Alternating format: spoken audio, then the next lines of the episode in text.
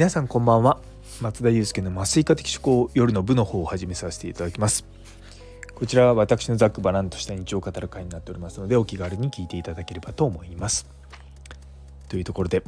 すいませんね。ちょっと遅くなってしまいました。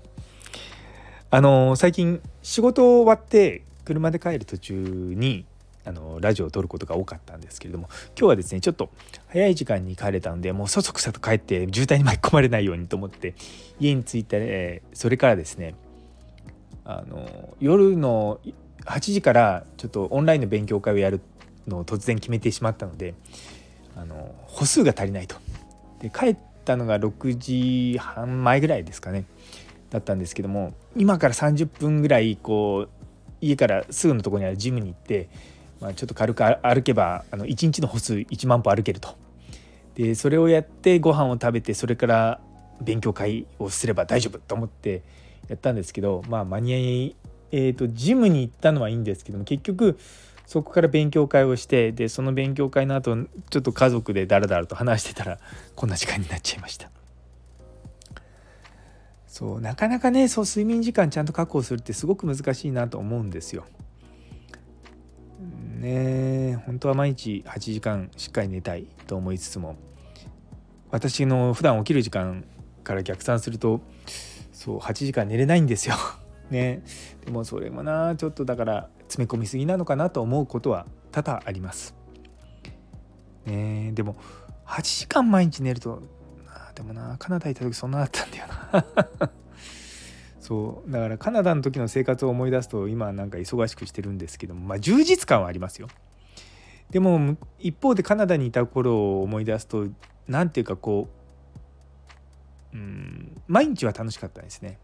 今も楽しいですけどもなんかこううん何とも言えないですね。こうすごく明確な目標があるわけじゃないけれども日々の生活自体はすごい充実してたと思います。ただ若干物足りなさも感じていたのはありましたね。でも日本に来るといろいろとこうまあ僕は基本的にやりたいことしかやってないんですけどもどんどんやりたいこと増えちゃうんですよね。でそうカナダにいた時にそう思ったのが仕事が降ってこないんですよ。まあ、全くないわけじゃないですよ。あのこういうのがあるんだけども誰かやりたい人いるって言って結構なんだ本当に公募みたいな感じでなんかみんなに一斉メールがバンってきてで手を挙げた人がやるみたいな感じだったんですね。でも確かにこう日本で僕も例えば原稿依頼とかをあのうちに勉強に来てるフェローの先生とかそういった方々にこう振る時ってあこのテーマあったらこの人かなみたいな感じでもうまあ、名指しって言い方変ですけどこれをこういうのがあってやってみない？いみたいな感じなんですよね。まあ、もちろん聞く前に今何がプロジェクトとして抱えてるとかそういったことを聞いたりとかするんですがや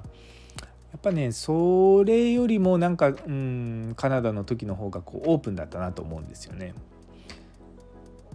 だからやっぱちょっとその辺、まあ、日本の文化に戻りつつあるのかなとか思い思ってはいるんですけども